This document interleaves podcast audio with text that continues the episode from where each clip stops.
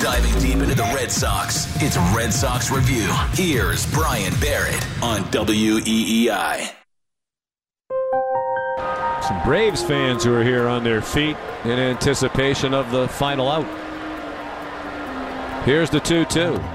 He struck him out with a good changeup in the dirt. Pham went down swinging. The Red Sox go in order in the ninth. Final score Atlanta 8, Boston 4. All right, welcome in, and we're taking you all the way up until midnight. Sean McDonough on the call there as the Red Sox lose another game. Absolutely dreadful. This team continues to lose in all kinds of different ways, and we're seeing right now that Chaim Bloom has just, quite frankly, built an awful ball club. There's no way around it right now, and I understand there's injuries and all that, but he didn't do nearly enough in the offseason, and we're seeing it right now think about it from this perspective for a second here, because I'll get into some of the gory details and some of the stuff that's happened over the past year and a half as it pertains to Chaim Bloom and some of the issues the team has right now actually on the field. I want to get into that as well. But just think about this. If you're John Henry in the ownership group right now, you need to start waking up to what's going on because, and I wonder if paying the tax is going to make them wake up, right? Because the Red Sox went over the tax. They're going to have to pay it this year. You look at the other teams in terms of the high payroll teams in Major League Baseball. Well, here it goes in order. Number one on the list is the Los Angeles Dodgers.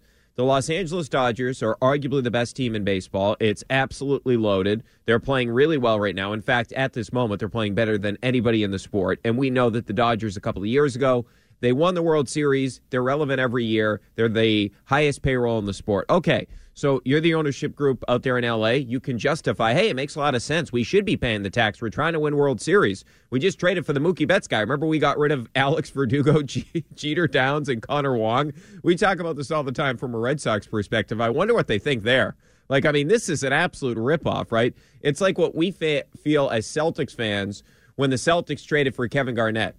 Al Jefferson, that's it. And actually, the Al Jefferson trade was better for Minnesota than the Mookie Betts trade was for the Red Sox. At least Al Jefferson, for a couple of years there, gave you 20 and 10. Now, that type of player became a dinosaur in the NBA a couple of years later, right? The back to the basket guy. But the point being, is that uh, was perceived after, like years after, as a bad trade. Obviously, Kevin Garnett goes to the Celtics. This thing is way worse. Like, it isn't even in the same stratosphere. This is one of the worst trades we have seen, not only in the history of baseball, in the history of sports. And Chaim Bloom authored that one. I mean, unbelievable job by Chaim there. Great value on Verdugo, who, by the way, doesn't run hard anymore. That's been abundantly clear. He doesn't run out ground balls. And from a defensive perspective, he has completely fallen off. He's at minus four defensive run save this season. He is not a good defensive player. Okay, so great trade by Chaim Bloom. Jeter Downs looked great when he came up. He was tremendous, striking out almost 50% of the time. And Connor Wong doesn't play. So, I mean, a tremendous trade. But anyway, I, I sorry, slight digression. Let's get to number two on the list Steve Cohen's New York Mets. Steve Cohen is the Steve Ballmer of Major League Baseball, doesn't care.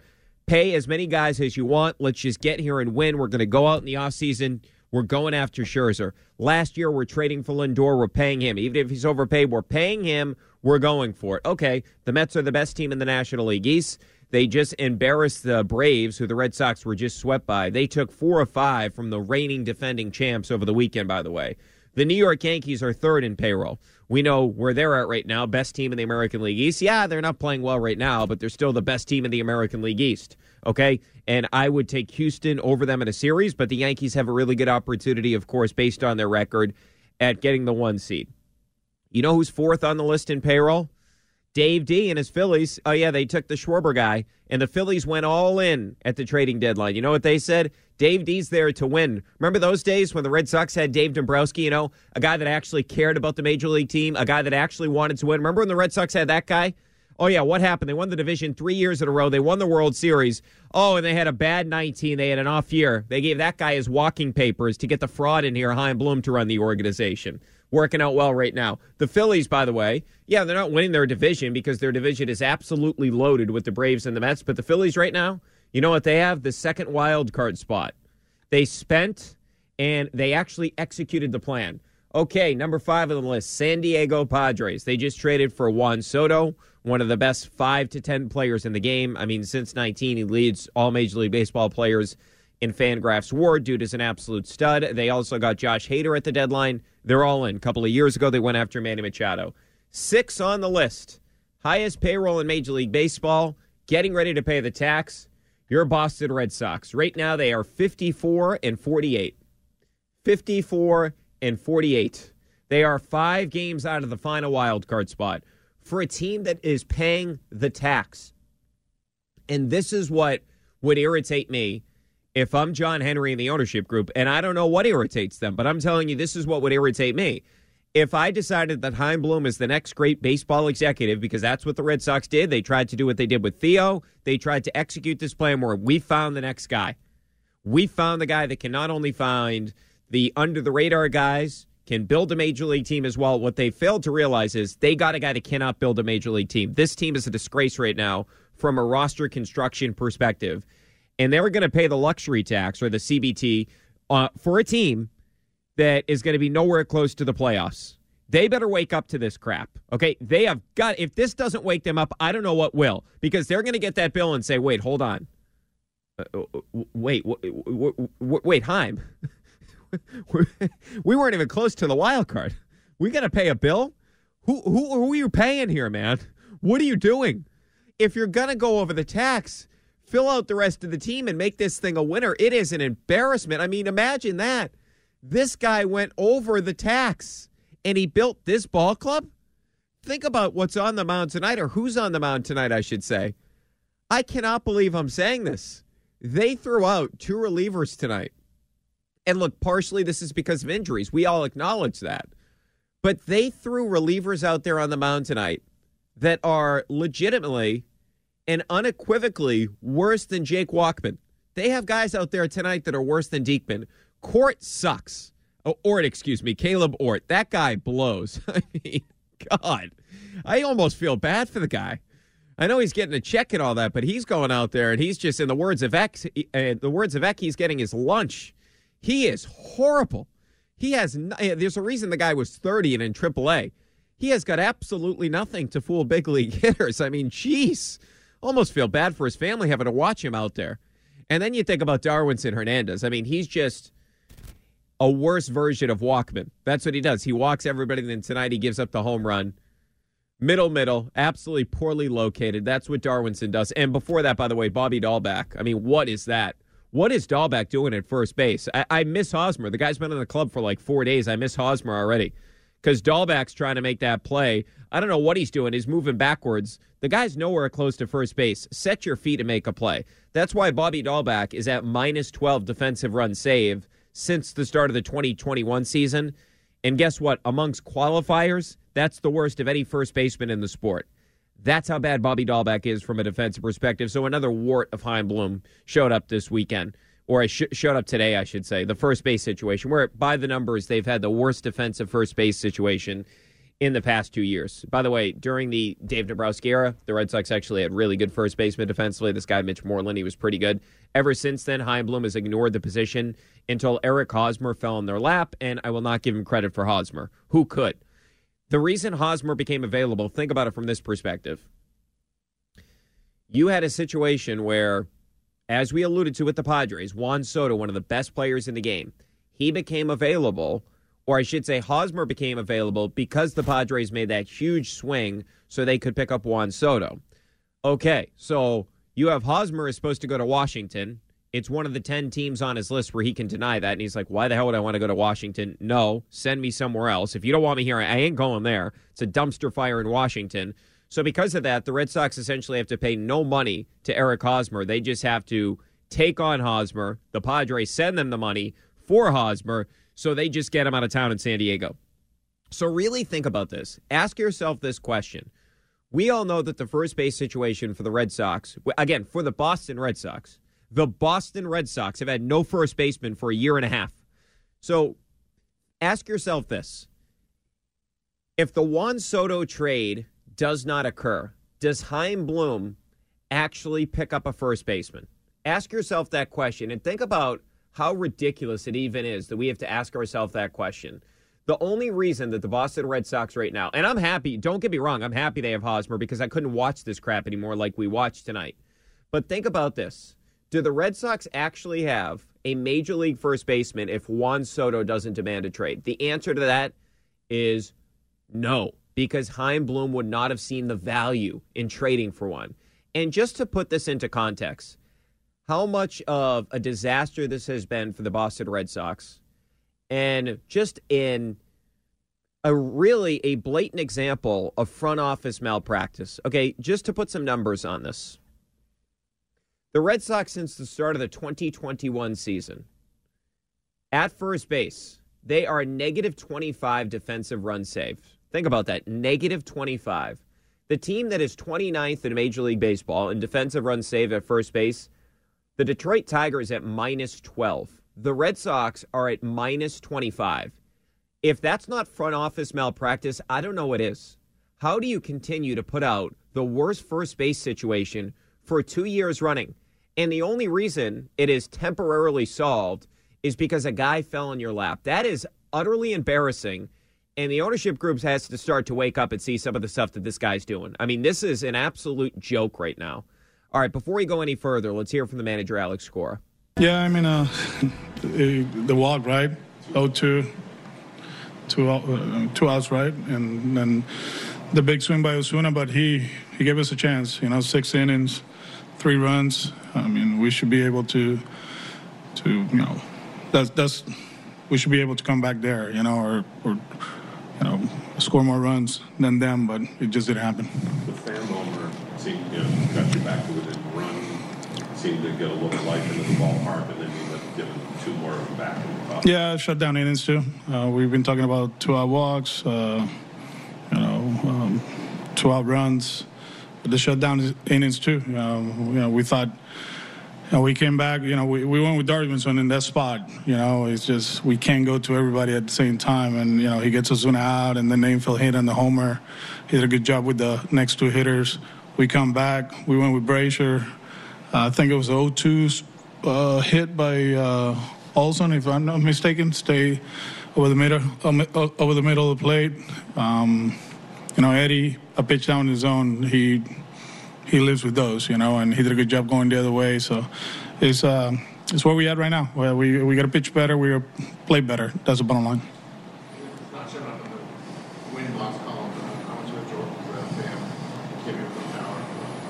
He, the thing with Tommy is like he stays in the zone. You know, he doesn't expand. His strikeouts in Kansas City were looking, but at the edge of the zone. You know, when he gets pitching in the zone uh, in it, he puts good swings, and um, he's doing a good job for us.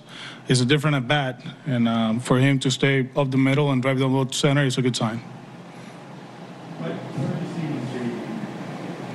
Um, I think at the end we can talk mechanics and all that, but uh, we, we need to swing at strikes. Uh, you know, we're chasing a lot of pitches, and um, that's when you don't swing uh, uh, swings in the zone. That's that's what's going to happen. You know, he expanded. Um, you know, with the sinker in right a few times, um, struck out with a breakable down, and then extended with the double play. So you know, we, we can talk all about mechanics and, and work as hard he he does, but the swing decisions have to be better. You know, he, he needs to make sure he gets him in the zone. We talked a little bit yesterday. Like you still JD Martinez. You know, you see Charlie Morton what he did. He expanded, and he expanded with him. So just get back in his zone and put good swings there. And if not, you know, take your walks. That, that's that's always when they're struggling like that. Walks are gonna get you back to who you are, and that's what we need to do.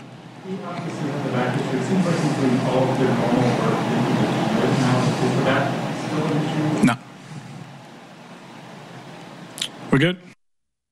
All right, that was Alex Cora after the game tonight. So if you want to react to anything the manager said, you certainly can. And also on the table, do you have any faith that Chaim Bloom should be the guy running this team going forward? 617 779 7937, the number. By the way, I know that Alex Cora wants to sh- show support for his player, but he's not the same JD, Mar- JD Martinez. There's a reason that he was hitting sixth the other day. He ain't JD Martinez anymore. Our executive producer, Doug Lane, sent me this note earlier seven for 61 seven for his last 61, JD Martinez is. And during that stretch, he has 22 strikeouts. That's a 31.4% strikeout rate during the stretch. He ain't the same guy anymore. He hasn't been hitting since June. And you just really start to wonder where is Chaim Bloom going here? Because I have no idea what the hell he's doing. The trading deadline was a joke to the point where people within the organization told Alex Speier of the Globe that the word that they came away with was confusion. Nobody knows what the hell Chaim Bloom's doing. Because if you really looked at this team and you said, hey, what's the best thing long term based on the ethos of Chaim Bloom, right? Chaim Bloom wants to rebuild. He wants to look towards the future. He doesn't care about the present. He doesn't. He doesn't give a rat's ass about this team winning at all. Look at what he did prior to the season. He didn't do nearly enough to help this team that was two wins away from the World Series. So we can unequivocally say that Chaim Bloom doesn't care about the major league team. He doesn't. He doesn't put emphasis on the major league team. He cares about the farm system. That's his thing. He cares about the farm system. Major league team, be damned. Two wins away from a World Series, be damned. We don't care about you. Right? So I just try to think from Chaim Bloom's perspective. Not that I really want to, but I'm trying to think from his perspective. If his goal is to win long term, why didn't he sell off parts at the deadline based on where the team was at? Now, the reason the team's at this point, a large portion of it is him. He never replaced Renfroe. He got rid of 30 home runs, and I'm fine with that move in a vacuum. I've told you that multiple times, but you didn't get a real outfielder. You started the season with Jackie Bradley Jr., who you already got rid of. So, from a major league perspective, all you did was make your team worse. Schwarber went out the door. You didn't want to keep him around. You came up short $30 million on him. And now JD Martinez looks like he's cooked. He's got to be playing baseball somewhere else next season and you don't have a DH long term. A guy that fit this lineup perfectly. Cora mentioned it time and time again. He actually mentioned it on the afternoon show today how he compared Pham and Hosmer to Schwarber in a way like, oh, they actually walk because the Red Sox prior to Schwarber, 24th in walk rate. After Schwarber, third in walk rate. This season, 24th in walk rate. What do you know? The one guy that walks, you got rid of that guy. You didn't want to bring him back, right? So you just look at all this stuff and you look at the team coming into the season they were relying on two relievers in Matt Barnes and Jake Diekman that aren't good for high leverage situations. I mean, it's just complete mismanagement of the major league club right now. So I don't understand from Chaim Bloom's perspective what the hell he did at the deadline. Yeah, you got a couple of prospects for Vázquez, and hopefully those guys work out for you long term. But from the Chaim Bloom playbook, it would have made sense to sell, and he didn't do that. I, I really have no idea what this guy's doing. Really, I have no idea what he's doing. And I really think at some level, he doesn't have balls, right? Where you look at what transpired at the trading deadline, and he caved to the players and he caved to the manager. And look, I love that these guys fought back.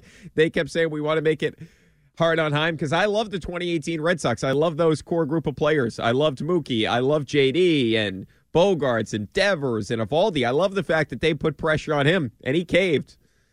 Who wears the pants around here? Alex Cora does. They put the bla- they put the pressure on Chaim and he caved. Let's get to Ken. He's in California. What's up, Ken? Hey, how you doing? Uh, yeah, I I just like to know who gets fired first, Cora or Bloom? Bloom. Bloom. It, it, he's a disaster. What did he do at the trade deadline for the bullpen? Nothing. What did he do beginning Ken, of the year? I, I would just bullpen? like to know what the hell did he do? Period at the deadline. I don't know. He Nothing. bought. He sold. I don't know what he did. And he and he kept guys. He, he said, "Oh, I want to keep this core together. Uh, we're going to keep J.D. Martinez. Look at him. He he's clearly not the J.D. Martinez. If I was a pitcher, I wouldn't throw him anything but a curveball down and low and away by his ankle. breaking ball low and away. He uh, he cannot hit it, and he can't lay off it either. Ken, it's really sad to watch JD the way that it's played out because the contract Yeah. was a good contract. I mean, that's for sure. They got really all the juice out of that contract, right? I mean, you think about what he did in 18. He was really good last year as well. So they got everything they possibly could. It was a great contract by Dave Dombrowski, but JD unfortunately is pretty much done, which brings me back to the offseason. You don't consider bringing Schwarber back and I'm okay if you're going to trade Renfroe for prospects, but you better replace Renfroe's production with a major league guy, and he didn't do that. I always thought that uh, just out of it felt like an obvious thing. Okay, if Renfroe's gone, they must be signing some outfielder, and they never did it. It's flat out embarrassing. You know, and and these two guys in the bullpen, Ort and Hernandez, they don't belong anywhere near a major No. league pitching mound. No, I mean Darwinzon. I, I've had enough of that. Hernandez pitching. I've had enough of that. Hernandez is pitching to a 21.6 ERA. That's over two runs an inning. Ken, you know what went down tonight? It actually What's went that? down after tonight. After he gave up the home run, his Oh, ERA no, actually went down somehow. I know because he only gave up two runs in an inning. I mean, think about that. That's I mean, it's it's flat out embarrassing, Ken. I appreciate the call. And I just have to wonder like what Chaim Bloom is thinking right now. Is he embarrassed with the team that he put together? I hope he is, but I really don't know if he would be. looks at it and he says, Look at what we got for Vázquez, man. Oh, yeah, we're going to be cooking with gasoline. 2026, 2027, let's go. We're going to be ready. All right. 617 779 7937, the number. Brian Barrett taking you up until midnight. Okay. So if you want to win the game in and of itself, we can. I'm going to get into Pivetta in a little bit. He did get jobbed. He should have struck out Rosario. Unfortunately, Adam Beck missed that strike call in Rosario, but that doesn't justify throwing a 91.9 mile an hour cookie to Ozuna. You know that guy can absolutely mash and it can hit the ball into the ballpark, so it doesn't justify that. Look, Pivetta got screwed. I'm not saying he didn't, but unfortunately that happens in baseball. You got to execute better, and unfortunately, Pivetta he couldn't come back and get Ozuna, and that's basically the game right then and there because then Darwinzon comes in later and Brasier comes in later, and it's just later, and it's just a mess. I, I just can't stand the fact that the Red Sox find a way to get back into that game five to four tonight. Just talking about the game in and of itself, you get back into that game five to four. The Tommy Pham home run, who by the way is absolutely crushing the ball right now. Hard hit rate with the Red Sox is over seventy seven percent, which is unbelievable to think about. Everything this guy hits is loud. But anyway, Brasier comes in after he strikes out Riley. Olson singles. Contreras reaches on a swinging bunt. All right, that's bad luck. But then Rosario hammers a sinker, middle middle that was down, 6 4 ball game. It's a bad pitch by Brasier. And then he throws Ozuna a ball up in the zone that he could easily get to the outfield to give them the ability to bring in another run on a sac fly. So just unbelievably bad situational pitching from Ryan Brasier. And we all know the story with Darwinzon. Absolutely sucks. I, I cannot watch this guy pitch ever again. I thought the Red Sox, I was happy at the deadline. They got rid of Diekman, but basically they just brought up a guy from AAA that is a much inferior version of Jake Walkman. That's what they did. They've made my life worse. 617 779 7937, the number. We're taking you all the way up until midnight. So if you do want to win the game in and of itself, you can. Also on the table, Chaim Bloom. Do you have any faith that Chaim Bloom can build a winner at the major league level going forward? Should he be the guy running this team long term? We'll get into it next here on EI. Diving deep into the Red Sox, it's Red Sox Review. Here's Brian Barrett on WEEI. Brasier stands on the first base end of the rubber, comes set and fires. And there's a well hit ball to left center. Running out of room, Pham. It's halfway up the wall. Karen played by Pham. Olson has scored. The throw goes into second, not in time. And on to third base goes Contreras. It's a wall double for Eddie Rosario, and the lead back to two for Atlanta at six to four. Sean McDonough on the call tonight. The game completely came off the wheels. Completely off the wheels. By the way, I just wanted to mention this real briefly. You know the Phillies are 62 and 48. You know they've won 12 of 13. You know who's running the Phillies, right? Dave Dombrowski. Red Sox fired him, right? He won a World Series here, right? Dave Dombrowski, I believe he won a World Series here. He's 62 and 48. He's won 12 of 13. Picked up David Robertson at the trading deadline. Pretty good move. Pretty good move by Dave D. Picked up David Robertson. The Phillies have outscored their opponents by 76 runs this season. They're second in the National League wildcard race. The Red Sox have been outscored by 36 runs. They're 54 and 48. 54 and 58, rather, I should say. Think the Red Sox ownership group's looking at the Phillies right now. I'm just saying, the Dombrowski guy wasn't that bad, was he? Think about who they, everybody perceived, oh, Dave Dombrowski ruining the farm system. Eh, not really an accurate narrative. Not an accurate narrative of Dave Dombrowski. Let's be real about that. Who do you get rid of? Manuel Margot? Okay for Craig Kimbrel. Wouldn't do that again. Michael Kopech and Yoan Moncada. Hmm. Really difficult. Wouldn't do that again. Santiago Espinal for Steve Pearce, the World Series MVP. Yeah. Dave Dombrowski sucked, man. He really sucked. 617 779 7937, the number. Let's get to Wayno. He's in South Boston. Wayno. What's up, buddy? Hey, I heard that you're moving on. That is true. I, I will be leaving. My final show will be on the 18th. Brian? I'm going to miss you. Where you going? I'm going to the Ringer and Spotify. I'll have a Patriots podcast every Sunday for you, Wayne. Every Sunday night. Yeah. You get my podcast. You yeah. Pro- you promise? I promise. Yes, I'm doing it every Sunday. You'll have a podcast for you right there. You well, why don't you put me on? Because you know me, I'm the Patriot master. We'll see about that, Wayne. I'll talk to the boss. I'll talk to the bosses. I can't. I, I, I'm just psyched. The guy said today, he goes, Wayne, you're all wound up. You feel? I go, yeah, football season's here, baby. I said, I can't wait. I've been uh, sitting in the what do you call? it? I didn't even go out for like three days. It was like a hundred. I felt like I was back in Iraq. Oh man, that's not good, Wayne. Uh, well, when I was in the Marine Corps and we were in Iraq, it was 130 degrees. Think about that. You could cook somebody on that stuff. That's crazy. But I know, but we had to do our job. You know what I mean? Well, Wayne, thank you for your miss ser- you, man. Wayne, So hold on. I, Wayne. get in touch with you? Wayne, uh, let me just say thank you for your service, my friend. You're welcome, brother. You're welcome. Oh, But um, so where are you? How am I going to get in contact with you? Are you going to be around? Yeah, I'll be around. I'm not moving, Wayne. I'll be in Boston, man. My podcast Oh, so is going to be a Boston podcast. You'll be able to hear it every uh, three times a week at least. What's it going to be on? The Ringer and Spotify. You can get it on any podcast service that you have. Ringer and Spotify. I Yep. know what Spotify is. So that's where you go on. Yep. All right, because I'm gonna. I want to watch and listen to you. you. You're one of the best. And I know right now the guys at EEI are going, no, no, he was the best guy. Oh no. All right. Hey, Wayne, I appreciate it, my friend. All right, Brian. All right. Have a good night. 617 779 7937, the number. So if you do want to weigh in on the Chaim Bloom era, is it time to move on from Bloom? Is he the guy that can get this job done? Do you believe in Chaim Bloom? Let's get to Paul. He is at Westfield. Hey, Paul. Hey, Professor Bear, how are you, bud? I'm doing well, my friend. How are you? Oh, I'm in shock. You're. I heard what you just said. Ringer and Spotify, three days a week. Uh, why are you podcasting instead of EEI? Is it better a business opportunity? Yeah, it's a good opportunity for me, Paul. I'll say that.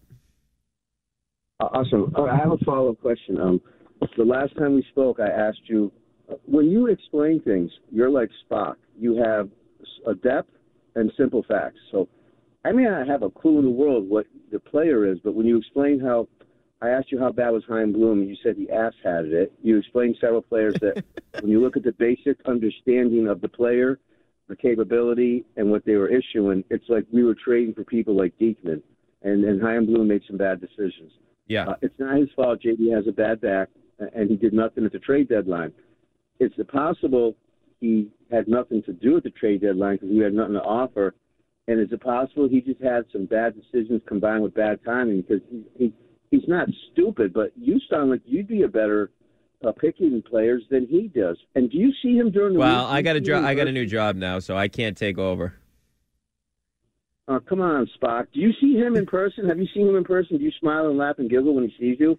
No, I don't do. I, I I haven't really talked to him personally, Paul. I've seen him, but I, I've never really talked to him personally. But no, I wouldn't laugh at him. I, Paul, I appreciate the call tonight, my friend. My whole issue with Chaim Bloom is he doesn't prioritize the big league club, and I really wonder what the ownership group is thinking of right now when they're seeing Dave Dombrowski go in there in Philadelphia and turning that into a playoff team. Let's get to Ryan in Burlington. Hey, Ryan. Hey, what's going on, Brian? Congrats on the new endeavors. Hope all is well. Thanks, man. And uh, hey, yeah, you got it. So I was at the game tonight, and I'll tell you what. I'll give you the perspective of the game from Chaim Bloom's view, from my point. All right. Three key little facts. Yeah. I saw two pinch hitters, and I'm thinking to myself, hmm, this is where the team's at when we're pinch hitting Jaylin Davis and Kevin Plawecki. I mean, uh, well, what kind? What, I, I, you're looking at all the winning, contending teams right now, and th- this is who we're bringing up in situations where we need a hit. And they're paying And the tax, Ryan. They're least- paying their tax. They're paying last the least- tax. Uh, well, what what are we doing here? Bringing Darwinzon Hernandez in as the first guy out the pen. I was sitting there shaking my head. Wh- wh- What's going on, uh, uh, Brian? Brian, oh, you take the floor. Tell me what is wrong. I here. know, man. Hey, and Ryan, hey, let me say this. On behalf of, I don't know who I'm speaking on behalf of, but I apologize that you had to be at the game tonight. I hope to, I hope Oh, you had man. at least a couple drinks or something, man, because I don't know how you get through this right now. You know, well, well, hopefully we're Redemption Sunday. We're heading in for the game Sunday, so maybe it'll be a different story. Oh, Sunday night baseball, Yankees. Okay, all right. At least the crowd would be act. Oh, you know what, that Ryan, that could be really bad for the Red Sox. I appreciate the call, my friend, and I appreciate you still gutting it out and going to the game because I'm with you when it comes to this. I love most of these players. I love this core. I told you. I, I can't remember if I told you this last week or over the weekend. The 2018 Red Sox were my favorite team. I was very young when they won the World Series in 2004. I remember it all vividly when they came back, the epic comeback, the hits from Ortiz. The 07 team was just a juggernaut. I mean, that team was a complete wagon.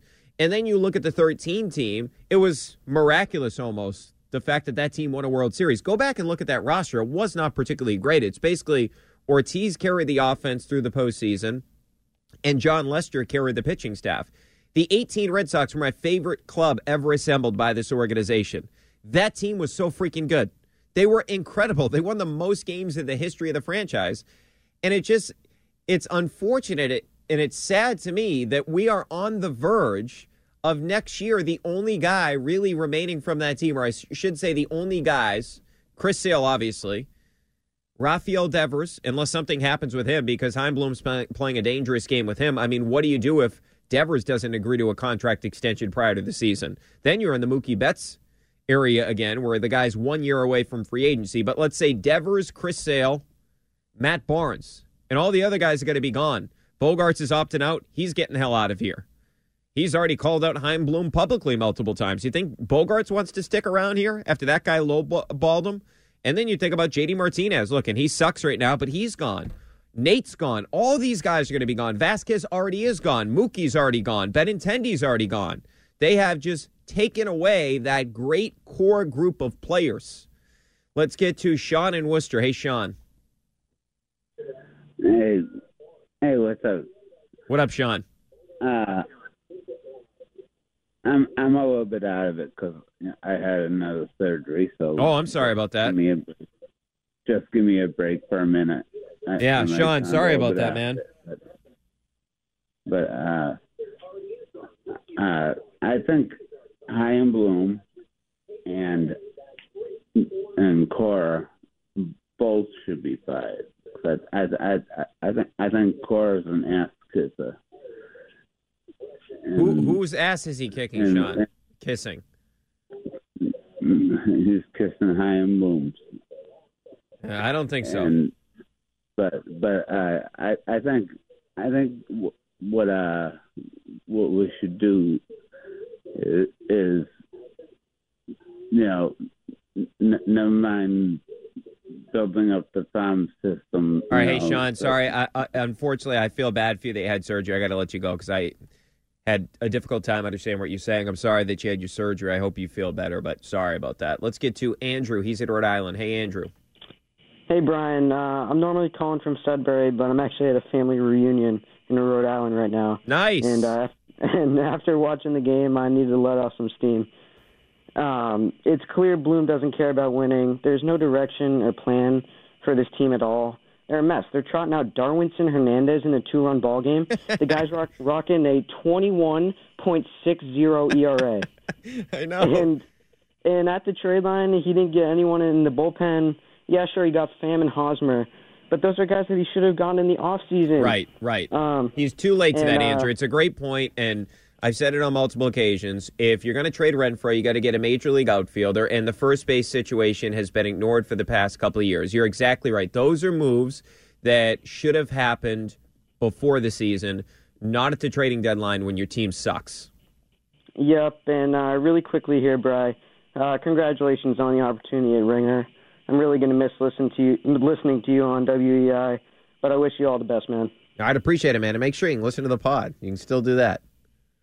Yep, we'll do. All right, good stuff, Andrew.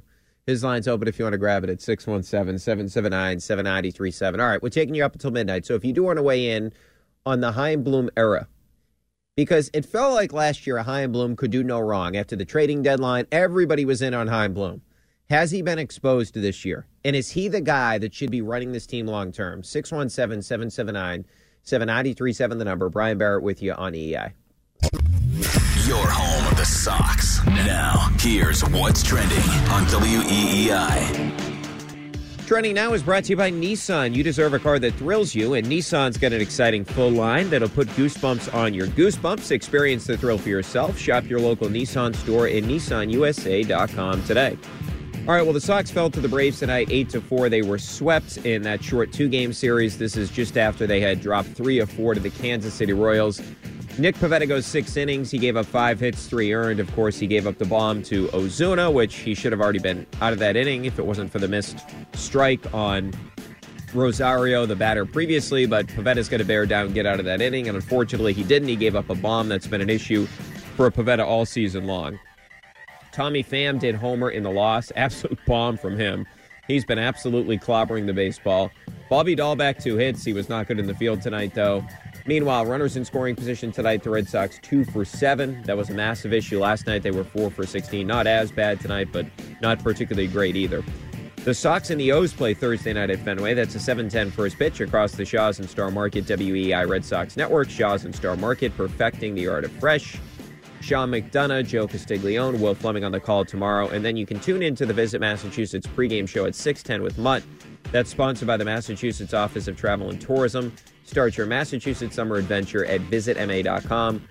Josh Winkowski will get the ball on that one. By the way, Josh Winkowski, of pitchers that have thrown at least 50 innings this year, he has the lowest swinging strike rate in all of Major League Baseball. So tomorrow night, if you're looking for strikeouts and missed bats, Winkowski's not your guy. Meanwhile, SNY's Ian Begley reporting that Kevin Durant sees Boston as a desired landing spot and would like to play with Marcus Smart. Of course, Smart had been part of the rumor deals if the Celtics were going to deal for Kevin Durant. So the Durant thing, stay tuned to this one. Could get interesting. That's what's trending now on WEI and WEI.com. This is Red Sox Review on WEEI.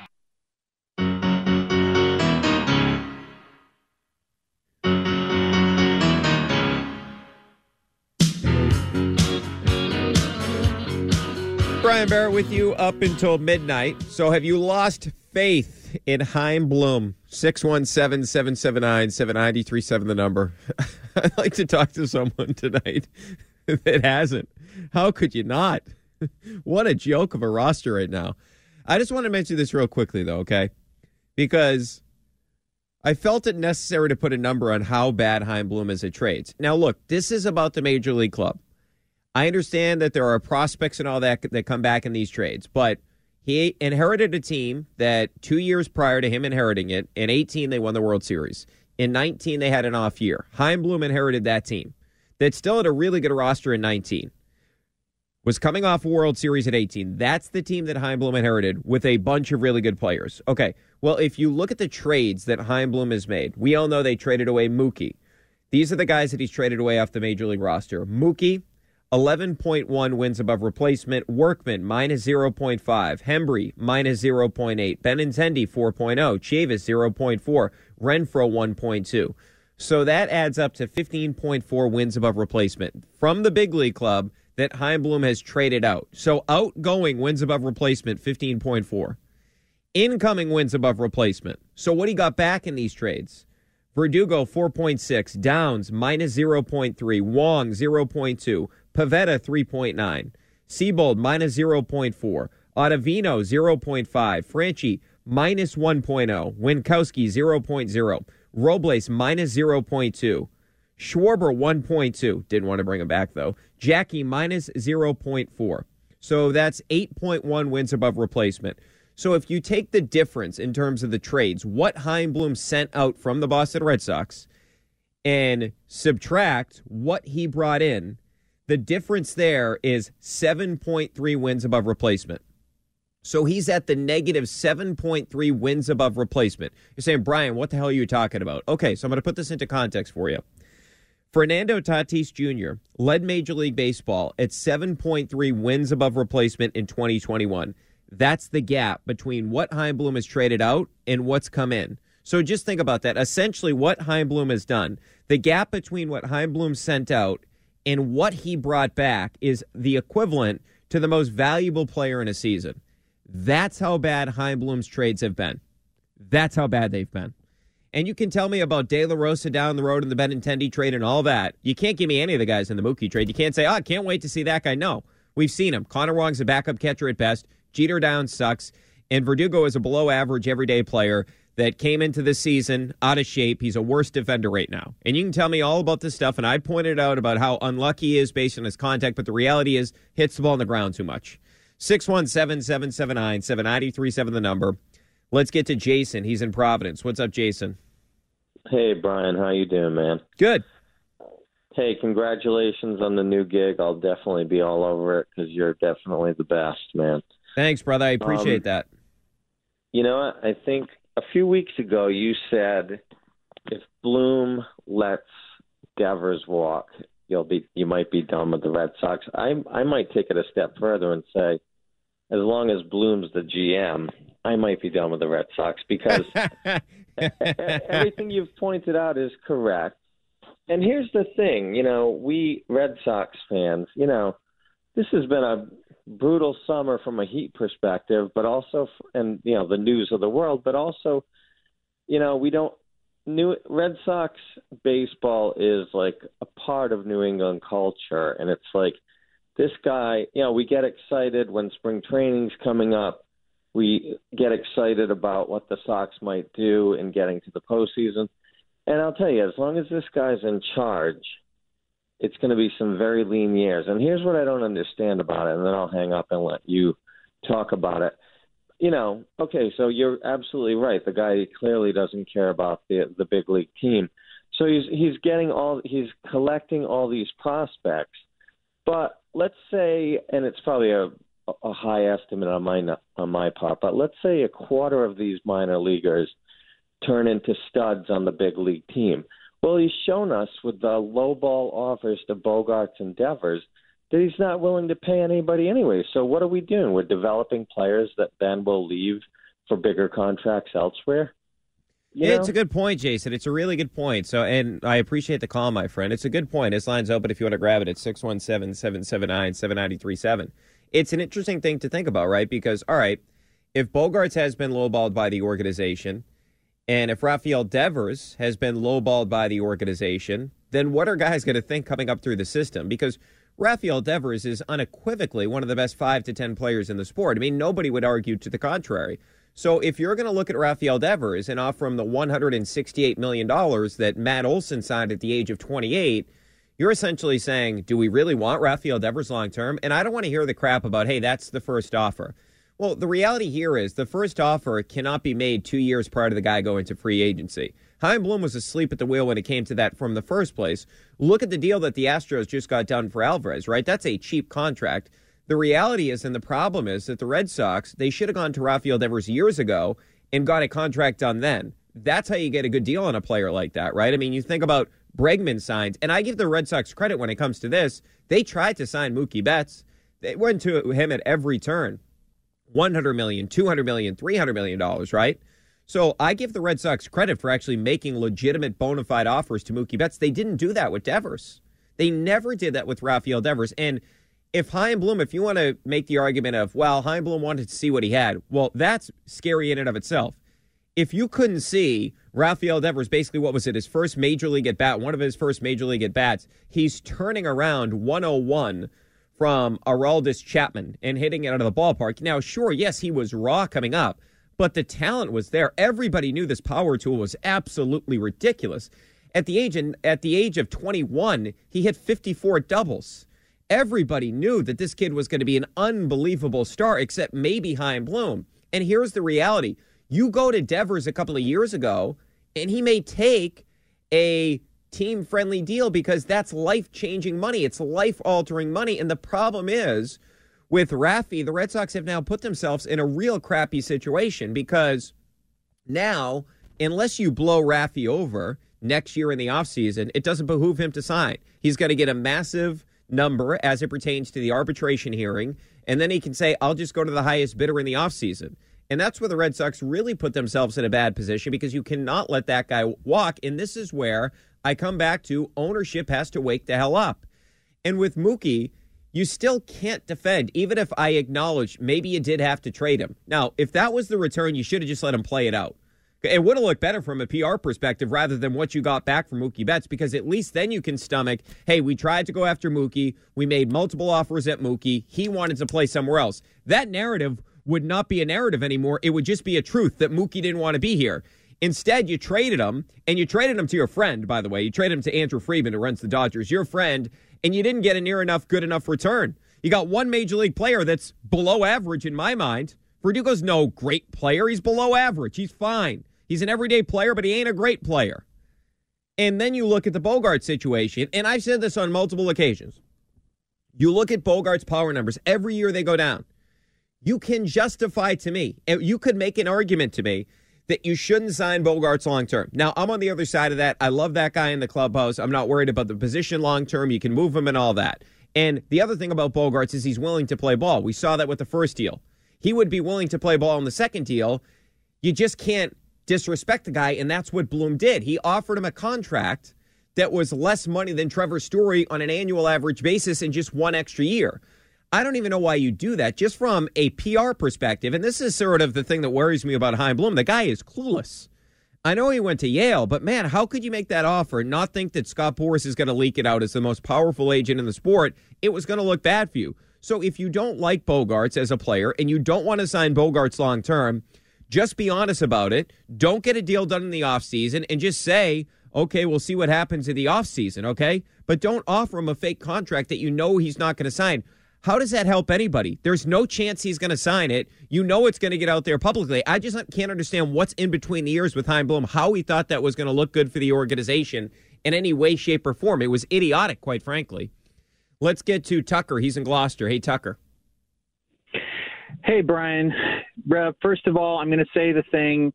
You know, it, it, I'm I'm really looking forward to the ringer, but it is I am going to miss you having you listening to you on late nights. So You've done a great job, and I wish you all the best. So there's that out of the way. I appreciate um, that, Tucker. Thank you. Well, you're you're you're you're one of the you're one of the best guys. You're you you always.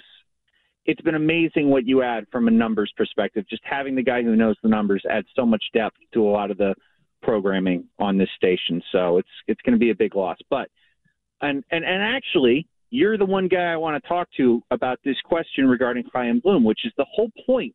The whole point is that it all might pan out in the end with the prospects. And I heard James say, well, you know, they might even go bust. Well, that's true. But what's got me worried is, um, and I know this is a terrible, um, a terrible meter for it, but you know, I, I, I'm watching the chatter, you know, um, on when the Hosmer deal went down. The, the chatter online you saw Red Sox fans asking, "Hey, Padres fans, who is, these other guys we got with them are they any good?" And the Padres fans said, "Eh, eh." So now I'm sitting here wondering, my last shred of hope, right? I, I want to believe, like the UFO poster. I want to believe, and my last. That's where I'm at. My last shred of hope is that they might be some good prospects out there, but now it sounds like we're not even getting that.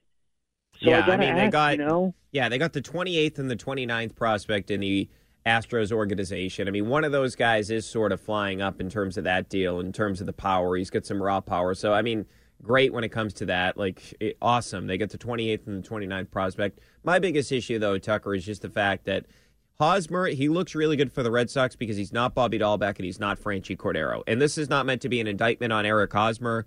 He's only here because of the Soto situation. No teams are like looking at Hosmer at the deadline. He hits the ball on the ground more than anybody in Major League Baseball. He's not a great player anymore, but for the Red Sox, he's a massive upgrade. It just feels like at this point it's sort of pointless based on where the team is at to bring that guy on.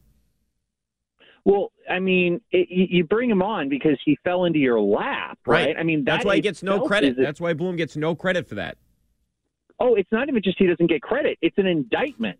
like it, it, it's the only way you could get an upgrade over Bobby Dalbec and Franchy Cordero is by having literally all the stars align to give you a guy who's maybe better. Like that's what we're down to is taking right. other teams' leavings when somebody invokes a no trade. I mean, that in itself it is an indictment of the GM. Yep, no doubt about that, Tucker. And I appreciate the call, my friend, and the kind words. No doubt about that. That's what I said. That's how embarrassing the first base situation is for the Red Sox. And again, if you missed me earlier, those numbers are absolutely horrendous as it pertains to the first base def- defense with the Red Sox. Since the start of 2021, minus 25 defensive run saves. The Tigers are second to last at minus 12. And if Juan Soto isn't traded at the deadline, you don't have a professional first baseman still. Bobby Dalbec has been, by the numbers, minus 12 defensive run saves since the start of 2021. That's the worst among qualified first basemen. And Franchy Cordero was worse. So if it isn't for the Juan Soto trade, you don't have a first baseman right now. That's how much Chaim Bloom has ignored that position. It is complete malpractice from a front office perspective. He doesn't think first base is a real position. Really doesn't. Let's get to Harry in Springfield. Hey, Harry. Hey, Brian. Thanks for having me on. Sure. Definitely uh, going to check out your podcast. Thank you. On the ringer. Hello? Yeah. Um. So the analogy I'm getting is like, you know, it's kind of like when corporate brings in like a new middle management to like change the culture and clean house, and that's the vibe I'm getting from uh, Chaim here. Like, like they're you know they don't they, they want they want to do a full rebuild. Like Mhm. no on the wall. They just don't want to admit it. And uh, you know, yeah, Bogaerts is gone. Hopefully, they can at least get some pitching prospects for Devers and like, you know, it just seems pretty obvious what they want to do. They just don't want to make it too obvious to the fans because, well, I mean, I mean, the precedent's been set. You know, we want to win in Boston, so like, Yeah, Harry. You know, I I, I, Harry. wanna save some Hold on one sec, Harry. I understand your point, but I do wonder if now ownership is starting to get irritated based on the fact that they're going to pay the tax for a team that doesn't make it to the postseason, right? I mean, I think that's the thing that Chaim Bloom may have screwed up here. Like he may have been able to sell them that bill of goods. They're going to rebuild. It's about long term sustainability and all that. But when you're paying the tax and you're not in the playoffs, that hurts you on the bottom line, and it's going to hurt you on the bottom line because people aren't going to be going to the games at the end of the season, Harry. So I do think Chaim Bloom is going to get himself into trouble when it comes to that. Yeah, you're definitely right. Um, yeah, just yeah, it's just interesting. You know, uh, what direction are they going to go in? It seems like they. I just don't know. Are they going to rebuild or are they going to want to contend? It's really uh, tough to tell. I'm with you, Harry. I have no idea, and that that's the problem. And I appreciate the call, my friend. That's the issue that Red Sox fans are having right now, and it's not just Red Sox fans; it's people within the building. Alex Speier had the article in the Globe that the word that came across is confusion. It's not just players in their uniforms; it's people in the front office, it's people working for the team. They are confused what the direction of the organization is. That's just where they're at right now. Xander Bogaerts doesn't care anymore. He's saying it publicly. He called him out when he made the Vázquez trade. Let's get to John in the car. What's up, John? Hey, what's up? I love the uh, the Irish wake we got going on here for you uh, tonight, Brian. Um, Thanks, man. with, the send off. Uh, listen, but I'm going to be straight with you. I will be pissed if we don't get some like uh, some late night react uh, podcast to the Celtics. Oh, we're gonna do a lot, John. We're we're gonna do, we're gonna do a lot of those, man. Believe me, we'll have them up right, quickly. Because that's that's when uh, I've I've started calling in your shows. Obviously, was when the uh, the Celtics post game stuff was going on. So I, I'm pumped for you. Um, I'm excited to listen to you on there. But you know, uh, we- we've been talking about Bloom for the past couple weeks, calling in about how terrible he is, and you know, I've been thinking about uh, the the outfield, and really his plan going into the season for the outfield is ju- just as suspect as first base. Like, yeah. So we, I mean, he was going in with the, the only full time, real full time outfielder was Kike, the super sub, who has a history of getting hurt. Like Verdugo, you can't even call him a full time starter because they don't really like him hitting against left against lefties. And you had a platoon in right. Like that's not even that. That's so wor- that's worse than Travis Shaw and Bobby Dalbec to start off at first base. Like that's atrocious. And that that's really what set me off in the, the last caller talking about talent. Like Chaim's not a talent, a good talent evaluator. Like right. it, it, in in every trade, there's been not even like Danny Ainge, like oh I have to be like killing you in every trade. Like he hasn't won a trade yet. Yeah. I, it's bad. I mean, I really, mean- John, he's won the only trade he's won, and it's not even that big of a win now based on what we've seen over the past couple of months with Pivetta. And I don't think Seabold's a pitcher. That's the only one he's won. And the only reason he won that, John, is because the Phillies, they had a GM that was desperate. They were trying to win, and they bought into Workman and Hembree because they were good for a couple of months. That's the only trade he's won. That's it. That That's the Right, one and- deal. And and they've had to and, and actually and he's he's really screwed himself with Pivetta because I I do think they've had to overuse Pivetta and he and they've exposed him because of all of the injuries and all the unpreparedness that he's had in the uh in the the pitching the pitching staff. You know, uh, that's that's one of the things that's really been bothering me. But that's where I think when he really needs to go is because he's not a good talent about talent evaluator. So I agree. I agree Hey, with you, John.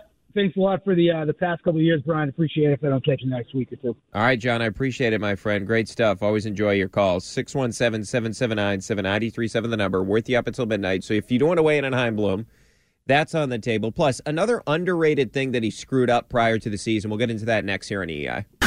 Everything Boston Red Sox. This is Red Sox Review on E WEEI. Right, welcome back in. We're taking you up until midnight. Know, the disaster at Fenway Park. I really felt like when we were watching this team in the month of June, this is great. They're going to have a season. This isn't going to be an irrelevant ball club, and really it is. Nick Pivetta, I get it. He was better tonight. He got screwed, but the reality is this you got to make a better pitch.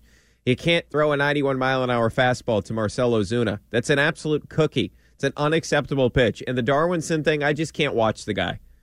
But really, I don't really know how you can question the manager. Who is he going to put out there? He doesn't have enough arms right now. He's talking about the other day he was going to use Sawamura against lefties because he doesn't have a legitimate lefty because Davis hasn't been good for this team this season outside of being an opener. That's when he's the most effective. Josh Taylor never showed up for the season because he was dealing with that back issue. And now he's not pitching again. He's tried to rehab multiple times. It never worked out for him. Matt Strahm's still dealing with an injury, so the bullpen sucks. Let's get to David, who is in Florida. David, what's up, man? This team, Brian, you know, they're, they're, not the team, the organization is a train wreck. And last Saturday, I think I called you and I kind of was teasing you a little bit, saying you couldn't hack it. Well, now I commend you for making a smart decision uh, to, to, to, to find a new job opportunity. I mean, this is probably bad for your mental health. And so um, I, I commend you. It is tough to watch right now. I'll tell you that, David. I mean, I mean, the, the, the leadership. You know, uh, little Johnny Henry and little Chaim Bloom and little Alex Fernandez, Alex Cora. They're like the characters on the Wizard of Oz. The the the, the um Henry is the Tin Man because he's missing out. He's Yeah, well, heart. I, I, hold on. I'm going to take Alex Cora out of that. The guy's 17 and 8 in the postseason. He's lost one series. I'm not going to put Alex Cora in that conversation. No, I, I am because there's two things that bother me. Like you said a second a minute ago, the way he, he doesn't have any pitching, so that I can't blame him for. But what I don't like is that he does not do a good job uh, um, uh, uh, holding players accountable, and he does not do much to. to um, to, What, so hold on, David. Let me ask you this: What are you re- are you referencing when Jarren Duran didn't run for the fly ball? You thought he should have sat the next day. Is that your point? Not just him, but but Frenchie, and I mean, there have been a series. Wait, hold I on. mean, What was he you supposed know, to do with Frenchie? Frenchie just sucks. What was he supposed to do with Frenchie? You have two options at first. Hold on, David. You had You know, two. that's David, you had two options at What? first base prior to Hosmer: Frenchie and Dalbec. Dalbec sucks at first base too. Frenchie was going to play against righties. What, what do you want him to do? What I would have done Okay. with, with Frenchie is I would have just either benched him for three or four games, or I would have gone to um, Chaim and said I want him released earlier. in So hold on. David. Let me ask you this, David. earlier. Hold on, David. Let me ask you a question. In I'm your open. in your scenario, so does that mean you play Yeah. Dalbec every day? Uh, yeah, I could bring up somebody else. There's oh, nobody else, David. There's nobody Well, else. then they, they, they should. I would have gone to my boss, Chaim, and I said, "You either get me someone immediately, or I'm just going to threaten him. You know, if they wanted him that bad, then, then threaten him that he's going to threaten the management that he's going to leave." I mean, So you think that? Wait, hold on, hold on, David. I'm trying to understand you here. So, by the way, they're not bringing I'm Casas up anytime. Hold, saying- David, David, hold on. They're not bringing right. Casas anytime soon. So there's not a guy that they can bring up at first base. So you would, have, if you were Cora, I'm David as Alex Cora. I tell Chaim Bloom if you don't get rid of Franchy, then he's going to get rid of Franchy himself. No, that I'm saying if you don't get rid of Franchy, you don't bring me the players I need, then hasta luego. I oh, quit. Oh, you want him to don't the quit? money. Well, David, if I if I was Cora, if I was Cora, I would consider it. I mean, I, I would consider you know, it after the season. thing. What? Another Although they did. about Cora, too, Go ahead. Huh? Another thing about Cora that everybody, nobody is talking about, and I'm sorry, but this is certainly reasonable to explore, is whether or not the Red Sox and him were cheating in 18 when they won. Because they were cheating ah, with okay. Houston, and when he No, why not? What about last year, David? What about la- what about in 21? You think they were cheating when it was all over the place? Yeah, Everybody was last year- Last year, they barely made the playoffs. They had to go to the last game. They were lucky to get in, and they got hot for four, five, six days. Yeah, That's and- what it was. They caught lightning in a bottle, and they got Yeah, hot. David. Who was the one that was bringing starters out of the bullpen? Who, who was the one that ta- who was the one that Okay, I mean, outmanaged Kevin Cash? that. All right, David, I got to let you go, man. You keep talking. You keep talking over me tonight. I got to let you go. Let's get to Jonathan in Brookline. What's up, Jonathan? Hi, Brian. I love the show. It's truly sad that you're leaving on WEEI. Um, you heard Thanks, it man. here first. The curse of the Dombrowski is going to be talked about in the next couple years a lot because Chaim Bloom is a complete train wreck. Just think about his off season. You let Martin Perez go, Kyle Schwarber go, and Hunter Renfroe traded. I added up the WAR for those guys, 5.7. The guys you brought in, Trevor Story and Jackie the added up war for those is 1.5. So in this off season, you lost 4.2 war. How can you live with yourself after being two wins away from World Series, giving up two, 4.2 war in players? It's like he cares so much about the minor leagues. I was talking to a Pir- Tigers fan earlier at the game today. They brought they drafted like a ton of first round picks and none of them worked out. They're so unpredictable in the minor leagues. You cannot count on minor leaguers. One I more agree thing, with you, Brian. Jonathan. Yep. I truly believe that Darwinzon Hernandez is the worst pitcher I've ever seen in my life. like, that's not being hyperbolic. you may be I right. I actually think that he's the worst I've ever seen in my life. Like I, you talk about it all the time. Jarren Duran is the worst defensive center fielder you've ever seen. Yeah. Darwinzon Hernandez is not the most frustrating pitcher I've ever seen because I think Sawamura is more frustrating because he takes 90 minutes between the pitch. But Hernandez has to be the worst pitcher I've ever seen. He walks 21% of guys. He has a 22 ERA on the year. Absolutely terrible. I'm with you, Jonathan. It's a great call. One of the best calls we've received. Johnny, you got to save that, Justin. that was hilarious. He's right, though. I, I I don't disagree with him. Thanks to Justin Turpin for producing. We're back with you tomorrow night after the Sox and the O's. Have a great night, everybody. Be safe and be well.